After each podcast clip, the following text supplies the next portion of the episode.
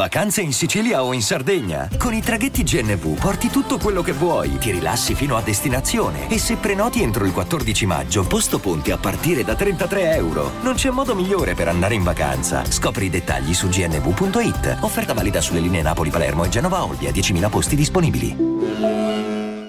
Vacanze in Sicilia o in Sardegna. Con i traghetti GNV viaggi in relax, porti tutto quello che vuoi e ottieni super vantaggi. Col nuovo programma Fedeltà MyGNV accumuli punti viaggiando, ricevi un cashback del 20% e tanti sconti a bordo. Non c'è modo più conveniente per andare in vacanza. Scopri i dettagli su gnv.it. Una cosa che mi sta veramente piacendo di questo disco è che eh, ogni traccia in qualche modo è collegata a un vecchio capitolo della saga. Eh, ho appena parlato di Morto di fame, in cui proprio c'è un collegamento su tutta la carriera, e invece qui, in questa traccia con Madame, abbiamo invece un collegamento diretto con una traccia, e quindi questa è Notte Gialla, e qui abbiamo il collegamento diretto con Era meglio ieri, ve la ricordate? Keta Music Volume 1, a tu per tu con l'autostrada ipnotizzato dalla linea tratteggiata sull'asfalto. Allora, praticamente di cosa parlano entrambe le tracce? Presa di coscienza, flusso di coscienza. Avete presente quei momenti in cui magari il, il, è troppo presto affinché sia giorno, ma è troppo tardi affinché sia notte?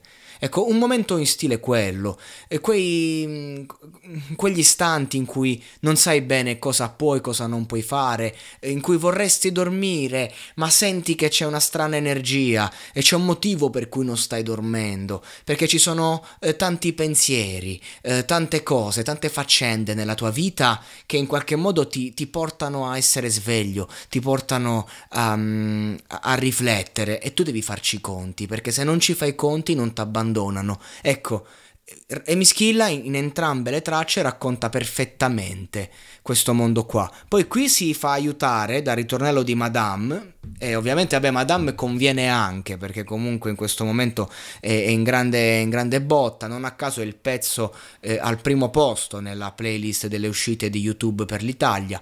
E quindi però lei anche qui ehm, con, una, con, un breve ritornello, eh, bene così perché secondo me eh, non era una traccia in cui doveva fare la strofa perché è un pezzo maturo.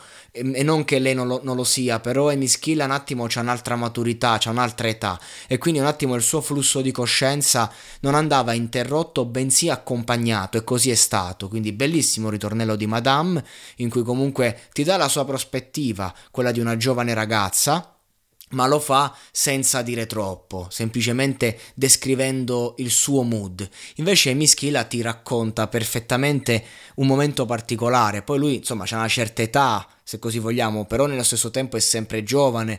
E quindi questi flussi di coscienza un po' sono doverosi, necessari, riappare il fantasma di suo padre e, e con cui deve fare i conti da adulto, ora che è lui padre e devo dire che questa traccia è una di quelle canzoni che nasconde la malinconia dentro, ma che non la, la, la fa vedere e, e, mm, si percepisce attraverso il flow. Mi piace che Emischilla in questo disco non sta giocando a fare il duro, nonostante è un'Emischilla appunto in Keta Music, ma Keta Music nasce come disco in cui non è che lui giocava a fare il duro, giocava a fare quello di strada, raccontava quello che era ed era anche diciamo uno di strada, no diciamo, era un ragazzo di strada era anche eh, duro a suo modo, no? E quindi di conseguenza eh, non è che lui ha giocato a fare, ha raccontato quello che è.